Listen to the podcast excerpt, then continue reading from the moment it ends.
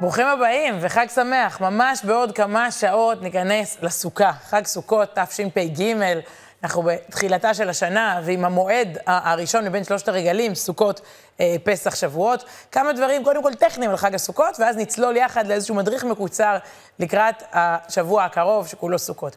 חג הסוכות הוא היום הראשון של סוכות. הוא היום שבו יש חג, זה נקרא יום טוב, יום שבו, זה כמו בשבת, יש חג של ממש. אחר כך שישה ימים של חול המועד, ימים שבהם, אה, אה, כן, נוסעים, מסתובבים, עושים, פועלים, עד שיש חג נוסף בסוף, שמחת תורה.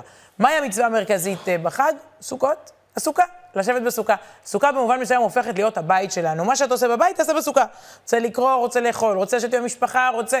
קח את החיים אל תוך הסוכה, כנס אליה. מצווה נוספת קריטית בעצם בחג היא ארבעת המינים, לולב, אתרוג, הדס, ערבה. אה, ארבעת המינים, שבכל יום בעצם גם נוטלים, מנענעים אותם, משתמשים בהם בתוך התפילה, אה, הם גם מסמלים הרבה מאוד דברים, נגיע לזה עוד מעט. שימו לב, אני שמעתי פרט מעניין, בדקתי אותו, אתם מוזמנים אה, לבדוק אם אני טועה. לסוכות אין מאכל. כמעט לכל חג, נכון? יש מאכל מזוהה, פורים, אוזני המן, פסח, נו, כל המצות וליל הסדר, חנוכה וסופגניות, ראש השנה עם הסימנים, כמעט, ביום כיפור לא אוכלים. לכל חג יש איזשהו, אה, בשבועות מאכלי גבינה. אין בסוכות מאכל סוכתי, פה ושם מסורות של כל מיני עדות, אבל אין איזה, אני לא אומרת לכם איזה אוכל מזכיר לכם סוכות, לא יודע. את כל האוכל צריך להביא לסוכה, מה שאתה אוכל, תאכל בסוכה. הרבה מאוד מנהגים. אה, בחג הסוכות, האושפיזין שמגיעים, דמויות רוחניות שמגיעות לבקר בעצם מדי ערב, כל יום בסוכה מזוהה עם דמות אחרת מהמורשת שלנו. שמחת בית השואבה, כל כך הרבה אירועים והופעות ושמחות זכר לשמחת בית השואבה בימי בית המקדש, שהייתה באמת בזמן אה, הסוכות. יש עוד כל מיני הלכות שלא הזכרנו, כן? אמירת ההלל, פסוקים של שירה, של הודיה, של שמחה, כל בוקר בתפילה. הרבה מאוד, זה באמת שבוע עשיר בתוכן. בואו נתמקד רגע בעיקר, אולי בשלושה הדברים שהכי הכי מזוהים עם חג הסוכות, ואנחנו מתחילים, איך לא, בסוכה. אה, הסוכה היא לא איזה מסורת נחמדה מגן הילדים. אני זוכרת שפעם שמעתי אה, אה, עיתונאי, ככה בכיר, חשוב, שהתראיין ברדיו בערב חג הסוכות, ואמרת, אה, הילדים גדלו, לא עשינו סוכה. כאילו, הסוכות זה משהו לגן אה, ברכה או גן אה, נילי, איך שלא קוראים לגננת של הילדים שלכם. די, הילדים גדלו. סוכה זה עניין מאוד רציני, אה, ממש באופן אה, של מצווה מפורשת, בדיוק כמו שיום כיפור זה לא לילדים, גם סוכות זה לא לילדים. כך כתוב אה, על סוכות, רק דוגמה אחת מתוך כל האזכורים של החג הזה בתורה. בסוכות, בסוכות תשבו שבעת ימים, כל האזרח בישראל ישבו בסוכות. למען ידעו דורותיכם, תמיד העניין זה חינוך הדורות הבאים. למען ידעו דורותיכם, כי בסוכות הושבתי את בני ישראל והוציאי אותם מארץ מצרים. סוכה היא זכר לסוכות שהיו שם. איך יצאנו ממצרים? יש פרשנים שאומרים, יצאנו בתוך סוכה אמיתית פיזית, זה זכר לאוהל הזה, ויש פרשנים שאומרים, זה זכר למה שנקרא ענני הכבוד, לאיך שיצאנו ממצרים, ואפשר להגיד ליווי אישי של הקדוש ברוך הוא שהלך איתנו יומם ולילה. הסוכה בעצם לוקחת אותנו אל החיים ההם של הנוודות, של חוסר הוודאות, של 40 שנה שלא ידענו, היום זה כבר ספוילר, אנחנו יודעים שנגיע לארץ. האם אנחנו יכולים לחזור לתפיסה ההיא שאנחנו לא יודעים מתי נגיע ואיך נגיע? אז תראו, לסוכות במדבר לא הצלחתי לחזור, אין קטעי וידאו, לצערנו, זה היה מאוד ויראלי אם היה לנו וידאו מהסוכות במדבר סיני. הכי ישן שמצאתי אה, בארכיוני המדינה, זה קצת אחרי קום המדינה, חג הסוכות, בירושלים אה, של ישראל המתחדשת. הנה. נראה מבעד חלון הרכבת. שלושת אלפים איש עולים ירושלימה לרגל יום הקהל, שאורגן על ידי ועדות התרבות של המזרחי ושל הפועל המזרחי. יפה ירושלים, הרים סביב לה. עולי הרגל יורדים מהרכבת וכף רגלם דורכת על אדמת הקודש של ירושלים, בירת מולדתנו. קבלת פנים בבית הכנסת ישורון. פני עולי הרגל לכותל המערבי, לבקש על שלום אחיהם שארית הפליטה בגולה. בסוכה אשר בעיר העתיקה מסובים האורחים יחד עם הרבנים הראשיים ומנהיגי המזרחי. אז uh, מהסוכות האלה, ושחור לבן, הן הסוכות הצבעוניות היפות שלנו, מה אנחנו עושים כשאנחנו בעצם נכנסים לסוכה? אנשים מקימים אותה uh, במרפסת, או על הגג, או בחניון של הבניין. זה יפה לראות איך כאילו המרחב הישראלי מסתדר, ומסתדר יפה בלי ויכוחים בין המגזרים. אה, כל אחד מקים ככה את סוכתו באיזה, באיזה מקום אחר, כמובן מקומות שהם יותר מושב או קיבוץ, יותר פריפריה, יותר רחוק מהמרכז האורבני והצפוף, זה, זה יותר קל. אבל אה, גם הערים מתמלאות בסוכות, מסעדות, בתי עסק, בתי קפה. אנחנו רואים בכל כך הרבה מקומות, אנשים שבעצם מקימים חיים, אוכלים בתוך סוכה. אנחנו תואמים, בעצם זה כאילו אם היו מקימים מוזיאון, אוקיי? מוזיאון יציאת מצרים, זה מה שהיו אומרים המומחים אה, אה, החינוכיים של המוזיאון לעשות בתחנה הראשונה. בואו נחיה רגע כמו אז, בואו נשחזר את הדבר, או בלשון של, של הרמב"ם, שיהיה האדם זוכר ימי הרעה בימי הטובה. זה נושא שכל הזמן מטריד את התורה. מה יקרה כשנגיע לחברת שפע, שיהיה נעים ונוח, שבן אדם עם סלולרי ביד אחת, כרטיס אשראי ביד השני, יש לו בית, הוא כבר לא חי בצורה שברירית, הוא צריך תזכורת, פעם בשנה לצאת אל הסוכה. לכן אגב קוראים לחג הזה חג האסיף מבחינה חקלאית, ואז כמעט כל החברה הייתה חקלאית. מבחינה חקלאית האדם אוסף את כל ההישגים שלו הביתה, חג האסיף, אבל לא. הוא לא אוסף הביתה באיזה אגואיזם, בעלות, רכושנות. הוא יוצא החוצה, הוא יושב תחת הסכך, חייב לראות את אור הכוכבים, כדי שסוכה תהיה כשרה, היא חייבת להתכתב עם הטבע, לראות, להריח, לשמוע. בקבלה, אגב, הסוכה מכונה צילה דמהמנותא, צל האמונה. אנחנו לא יושבים בצל הסכך, אנחנו יושבים בצל האמונה. מאוד מאוד סמלי חג הסוכות הזה. נזכרתי לאחרונה בחג הסוכות בקורונה, כמה אנשים אז אמרו, היו, היו בדיחות שאפילו את האושפיזין אסור להזמין, וישבו באמת רק משפחות, ואי אפשר לארח וכולי. ובמובן מסוים, האם את זה הפנמנו? אה, הסוכות לוקח אותנו למדבר. אבל את מה שהיה לפני שנתיים, אנחנו זוכרים, למדנו את הלקח, כן? בימי הטובה, אנחנו זוכרים את ימי הרעה. אז בעצם הרמב"ם אומר, זה סוג של חתיכת תזכורת למה היה אז. אנחנו לא מדברים על מה היה, אנחנו חיים את זה. פשוט יוצאים וחיים כמו אז. יש עוד פרט מעניין במצווה הזאת, של, שאו-טו-טו מגיעה, מצוות הסוכות. זאת מצווה שמקיימים עם כל הגוף.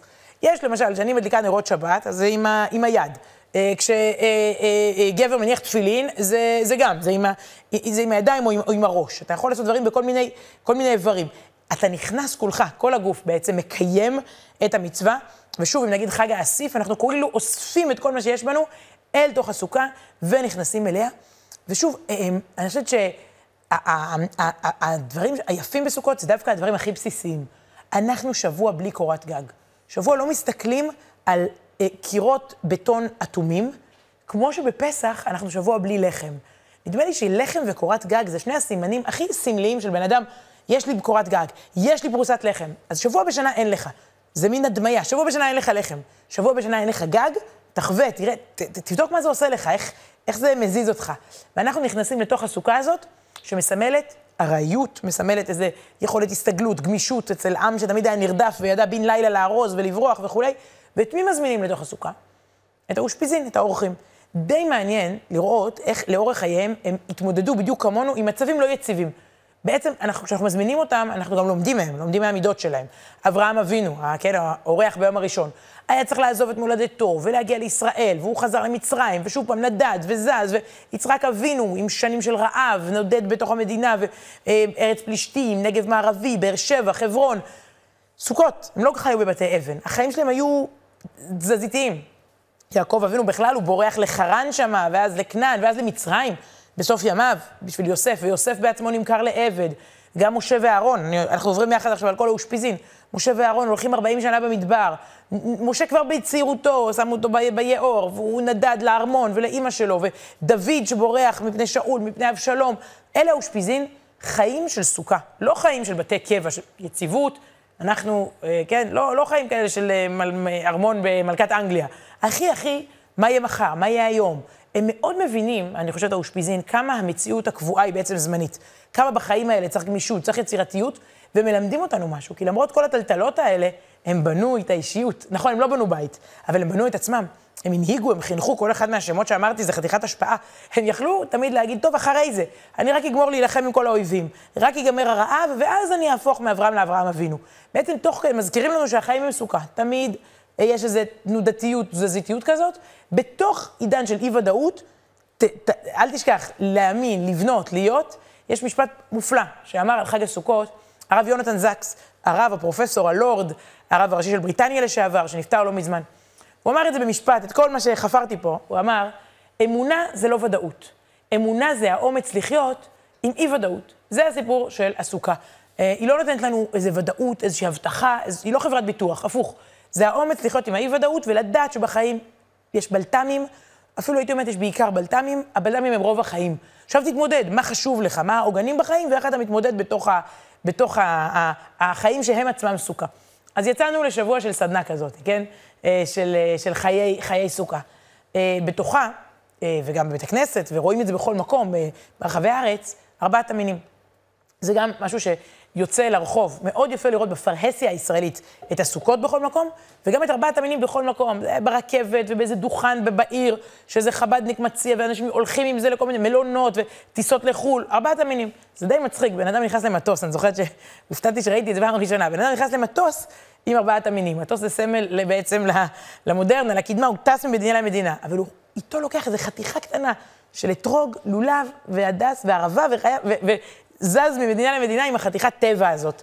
זה הסיפור של אה, המצווה השנייה המרכזית בחג, ארבעת המינים.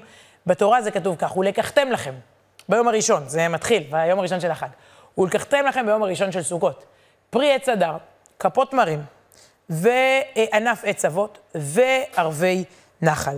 בעצם אומרים לנו כאן, תיקחו איתכם אה, חתיכות של הטבע, תיקחו איתכם אה, חתיכות של אה, אה, אה, העולם כאילו, של הצומח, תחברו אותם ביחד.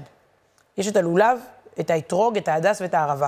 את החלקים היותר מובחרים במציאות, באתרוג, יש לו גם טעם ויש לו גם ריח. בערבה אין לה לא טעם ולא ריח, ואצל, באמצע, ההדס והלולב זה חצי וחצי. קחו את כל החלקים, זה מסמל את כל חלקי האומה. את האנשים שלכאורה הם מושלמים, צדיקים, נהדרים, את האנשים שהם יותר בשוליים, יותר ככה אאוט. קחו את כולם ביחד, ת, באגודה אחת, תברכו עליהם ביחד. אבל עוד לפני, תמיד, תמיד אנחנו הולכים לנמשל, ולא מתעסקים תכלס עם, ה, עם, ה, עם ה, מה שנקרא עם הפשט, עם הרובד הפשוט. אנשים מדברים על אחדות בחג, כי כל אחד מארבעת המינים, רגע, ומה עם ארבעת המינים עצמם? היום, בעידן הטכנולוגי, הכי מהפכני לדעתי, זה לדבר על, ארבע, על המגע עם חתיכות של טבע. בן אדם שקוטף את הלולב, לוקח את האתרוג, הוא עושה דבר מהפכני. בואו נודה. רוב היום אנחנו בין הקניון לחניון, בין המעלית לבין המכונית, סגורים בכל מיני קוביות כאלה, זזים במקומות מאוד אטומים, מאוד ממוזגים. מזג האוויר בחוץ לא משפיע, אפשר להדליק בפנים חימום או קירור. השמש והירח בחוץ לא משפיעים, אפשר להדליק בפנים, אור או חושך. אני התנתקתי מגרמי השמיים, מהטבע הזה, מה... ופתאום אני חייבת, זאת מצווה. לקחת חתיכה של ערבה, הדס, לולב אתרוג, לצאת אל הסוכה, ופשוט חובה להסתכל על הטבע. חג הסוכות מחייב גם אנשים אה, אורבניים כמוני, פעם בשנה מפגש עם נמלים, להסתכל על הדשא, פעם בשנה להסתכל על השמיים, פעם בשנה אכפת לי אם יש שמש או גשם, כי זה משפיע לי על הסכך, אם יש יותר מדי צריך לזוז לצל, ואם יש, אני לא כזה בן אדם של טבע וטיולים וזה. פעם בשנה אתה חייב, סוכות מכריח אותך, לצאת אל העולם ולחוות אותו. לפני 200 שנה, במילא אנשים כנראה, במילא חיו בטבע, נו מה, הלכו אל הבאר, הלכו אל הנהר. היום, אני חושבת, זה חיוני. וככל שהעולם נהיה יותר מנותק, סוכות גורם לנו להיות יותר מחובר, זה יותר חיוני, זה יותר קריטי. יש משפט מאוד מאוד יפה, שאמר רבי נחמן מברסלב, מין אה, סלוגן כזה שלו. האם הסתכלת היום על השמיים? הוא פעם ראה חסיד שלו, תלמיד שלו, שרץ אל היריד, רץ אל היריד ומחפש את העסק הבא, את הביזנס הבא שלו, וככה כולו אה, אה, חושב על מסחר, חושב על רווחים. הוא עצר אותו, רבי נחמן מברסלב, אמר לו, תגיד, אתה, אתה הסתכלת היום על השמיים? התשובה כנראה הייתה לא, כי הוא כל הזמן רץ, העיניים היו כאן, בין המוכרים של היריד. והשאלה הזאת מהדהדת, הוא לא שאל רק אותו, הוא שאל את זה גם אותנו. האם עצרנו היום להביט רגע על השמיים, ועל מה שהם אומרים לנו, מספרים, מסמלים, רגע על משהו שמעבר? אה, התשובה שלי ברוב הימים היא לא. אני לא בדיוק עוצרת להסתכל על השמיים, מחילה. אולי כשאתה נכנס למחשב, תמיד הוא מחליף לך תמונות יפות, עד שאתה שם את הסיסמה, אז תמיד יש כל מיני תמונות של כל מיני כאלה איים, שאתה צריך גם להגיד אם אהבת או לא אהבת, זה השמיים, אני מסתכלת שם על השמיים. בדקה עד שפתחתי את ה... ונכנסתי כבר לגוגל והתחלתי לעבוד. אז בעצם סוכות מכריח אותי לצאת אל השמיים. עזבו רגע אותנו, מה עם ילדים שכבר צמחו לתוך עידן המסכים? תמיד אני חושבת שאני תמיד ראיתי את ההורים שלי בתור אנשים שהם מסתכלים עליי. היום ילדים גדלים והוריהם כבר, בשביל תינוק, אימא, שאמורה ככה להיות איתו בגיל אפס, היא כבר, הוא כבר מגיל אפס חווה אותה כאדם לא... אדם שהוא, יש לו, יש לו תחרות לתינוק, מהיום הראשון שהוא נולד, כבר יש איזה אח קטן אחר. ש... והכוח של סוכות לילדים, אני חושבת שהוא מאוד עוצמתי. אה, דווקא, כי הם, כי הם ילדי מסכים, אה, בצורה אולי קצת מוגזמת, לצאת, לעשות קישוטים לסוכה, לבנות אותה, פטיש מסמר, ניקח מהר, לבנות, לעשות, לראות את הכוכבים, לראות את השמש, להריח אתרוג, אין גאדג'ט, אין גאדג'ט של ריח של אתרוג. זה חלק מהקסם של הימים היפים האלה שלפנינו, תזכורת שנתית לעולם, לטבע, לבריאה. אז דיברנו על סוכה, דיברנו על ארבעת המינים, אפשר להגיד זהו, גמרנו עם העניינים הטכניים של סוכות. אבל יש עוד אלמנט קריטי, שהוא, אפשר להגיד, צריך לפזר אותו כמו איזה אבקה, לפזר אותו על הכל, אחרת זה לא שווה. ואני מדברת על השמחה. סוכות הוא זמן שמחתנו, הוא מזוהה עם שמחה. לכל זמן יש, אה, יש את התכונות שלו. אה, פסח זה זמן חירותנו. אה, חג שבועות זה זמן מתן תורתנו. יש את מה שמרגישים בפורים, יש מה שמרגישים בחנוכה. סוכות, מעניין, זה לא נקרא זמן היציאה לחצרנו, זה לא נקרא זמן, זה זמן, מתוך הטבע, זה זמן שמחתנו. המילה שמחה מוזכרת, סליחה, לא הצלחתי לספור מרוב שהיא מוזכרת הרבה פעמים, מוזכרת על סוכות שוב ושוב, כשהחג הזה מתואר בתורה. הנה, ולקחתם לכם ביום הראשון פרי עץ אדר, כפות תמרים וענף עץ אבות וערבי נחל, אמרנו קודם, אה, זה התיאור של ארבעת המינים. ושמחתם, אה, זה ממש ציווי, לשמוח. ושמחתם לפני השם אלוקיכם שבעת ימים. אה, הרבה מאוד הפרשנים שלנו מדברים על זה שיש בסוכות איזון ליום כיפור. היינו בימים נורא רציניים, אה, יכול להיות שהייתה שם אולי איזו עצבות כזאת, איזה, היינו חמורי סבר, סליחות, ואז ראש השנה, עשרת ימי תשובה, יום כיפור, איזה משהו ככה מאוד מאוד, אשמנו, בגדנו. זמן שמחתנו זה, אנחנו פה במינונים, באיזונים של תרופות, זמן שמחתנו מאזן לנו את, ה, את תחילת השנה, את ה... כן, זה... יש עוד הסבר, שדווקא אנחנו מתוך יום כיפור יוצאים נורא שמחים. עשינו תשובה, תיקון, טהרה, את כל ה... אתה מרגיש נקי כמו איזה... יש רכב כזה שיוצא מהניילונים, ואז תמיד זה המתח הזה, מי יעשה את הדפיקה הראשונה? תמיד, תמיד זה אני ולא, ולא ידידיה. אבל כאילו, השנה הראשונה, אתה עכשיו כזה יצאת מהניילונים, זה, זה פרש כזה, נקי, מריחים את הריח של החדש, התחלנו, התחלנו מחדש, אז סוכות, יש איזו שמחה באוויר על, ה, על הדבר הזה. ובעוד, תראו, עוד אזכור, ושמחת בחגיך, גם, הכל על סוכות. ושמחת בחגיך, אתה ובנך ובתך, ועבדך ואמתך והלוי והגר והיתום והאלמנה אשר בשעריך. שבעת ימים תחוג להשם אלוקיך במקום אשר יבחר השם, כי יברכך השם אלוקיך בכל תבואתך ובכל מעשה ידיך, והיית אך שמח. ראיתם איך זה מתחיל בשמחה, נגמר בשמחה? בואו נראה עוד פעם את הפסוקים שהקראתי עכשיו. ושמחת בחגיך, ככה, ככה התחלנו, נכון? ושמחת בחגיך, נרוץ לסוף, לסוף, לסוף, והיית אך שמח, כן? ושמחת ושמח. זה עוטף ככה את כל התיאור הזה של סוכות, כדי שלא נפספס את האירוע, כן? אה, יש פה... אה, ממש ציווי להיות שמח. בכלל זו שאלה, איך אפשר לצוות על מישהו? עכשיו תשמח, מה, אם אני מבואס, תשמח, אחי, תשמח. בדרך כלל זה עוד יותר מעצבן, עוד יותר מעציב. אז איך שמחים? מה הקשר, למה דווקא סוכות הוא זמן שמחתנו? אז בואו נראה, ובתוך הפסוקים זה מסתתר. יש פה, אם תרצו, סליחה על הביטוי, מהפכה של שמחה. אפשר אפילו להמשיך, מהפכה של שמחה, כי כולנו משפחה. תראו, הרגע, הרגע אמרנו, ושמחת בחגיך, מי? לא אומרים לך לבד, אף פעם התורה לא תגיד לך, תשמח. אם אתה לבד, כנראה זה קשה. אבל אם זה אתה ובנך וביתך ועבדך ואמתך, אתה קורא לעובדים שלך וללוי ולגר וליתום ולאלמנה. ואני אוסיף, ולעני, ולעולה חדש, ולזה שעכשיו עבר דירה, ולהוא שמתארח.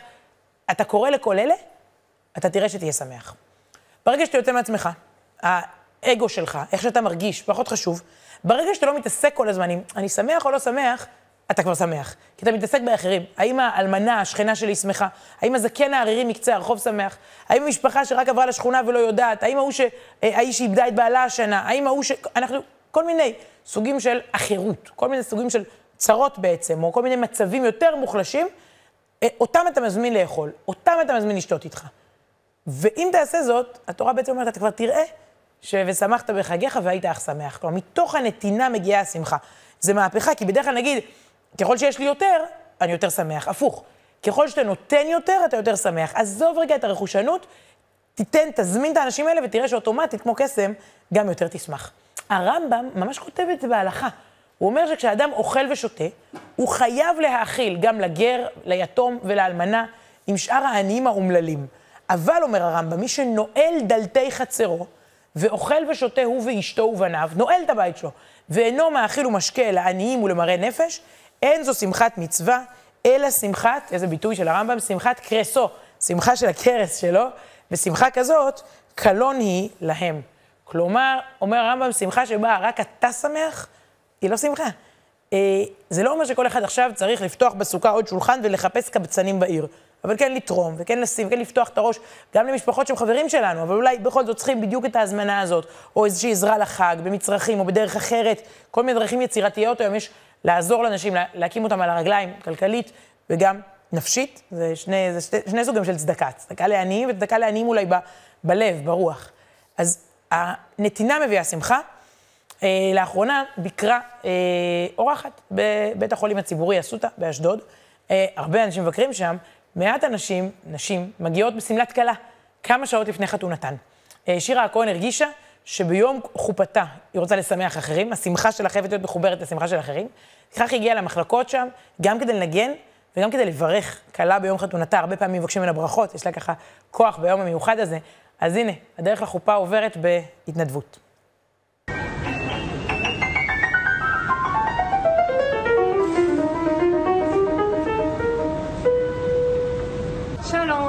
שירה כהן, אה, אני מאוד אוהבת מוזיקה והיום אני מתחתנת. וברוך השם זכיתי היום לבוא לבית חולים אסותא ולשמח פה, לנגן להם. מאוד מאוד חשוב וכדאי ומומלץ, מאוד מאוד, אה, מאוד מאוד כדאי, בקיצור. רפואה שלמה לכולם, בריאות טובה לכל עם ישראל,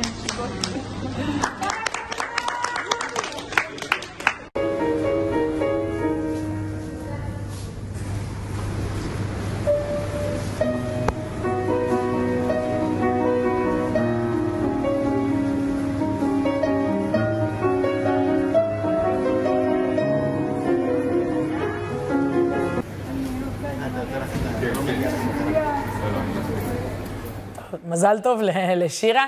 זמן שמחתנו, נזכיר, זה לא סתם עוד עניין טפל, זה השם של סוכות, מעניין. דווקא בתקופה שבה עוזבים את הבית היפה שלנו, עוברים לאיזה סוכה רעועה, אתה לא במיטה הנוחה שלך, לא במטבח הרגיל שלך, לא בחדר העבודה שלך, אתה כאילו יוצא החוצה והילדים לא במסגרות בכלל, זמן שמחתנו זה לפעמים זמן משפחתנו ולפעמים גם זמן צפיפותנו. די, הרגע היה חופש גדול, מה אתם עוד פעם כולם בבית? זה סוד השמחה, דווקא. ההסתפקות במועט, ולא להיות מקובע כל כך על זה המקום שלי וזה, זה, יאללה, בסוכה כל אחד מוצא את המקום שלו, ולא תמיד להיות מכור מזגן, אלא מחובר לטבע, ועם חיק המשפחה, ועם פשטות, ועם נתינה לאחר. אה, ידידיה תמיד אומר אצלנו לילדים, שלאיזה שעה כיוונת אה, את הציפור. כי בסוכות, אפילו השעון, שאתה יכול לכוון שעון לבוקר, אבל לפעמים אה, הציפורים מעירות אותך, במקרה שזה לא איזה, איזה זבוב. ודווקא מתוך כאילו העזיבה הזאת של כל הקיבעונות, שם אתה מוצא את זמן שמחתנו, משם אתה מוצא את, ה, את השמחה. אנחנו לא נסיים לפני שנזכיר אמ, את, אה, את הדר גולדין ושבויים נוספים בעזה, אה, שעדיין מתפללים אה, כולנו לחזרתם. ואני נזכרתי בהדר בגלל הכרזה המיוחדת היפה הזו שיצאה לאחרונה. הדר היה תלמיד בית הספר עמית בכפר בתיה, ואת היצירה המיוחדת הזאת, ופרוס עלינו סוכת שלומך. הוא צייר, ובטח על רקע הסיפור שלו, אה, של הדר, אה, סוכת שלום, זה דימוי ביהדות, זה לא דימוי, זה תפילה למציאות עתידית, לזה שהעולם כולו יהיה סוג של סוכת שלום. אנחנו ממשיכים גם בחג הזה אה, להתפלל לכך. אז טעמנו קצת, דיברנו על הסוכה, דיברנו על ארבעת המינים, דיברנו על השמחה, ומתוך כל זה ניפגש פה בעזרת השם בשבת, ערב שבת חול המועד, יום שישי, לפני השבת של חול המועד סוכות, ועד אז, חג שמח לכולכם. תודה רבה.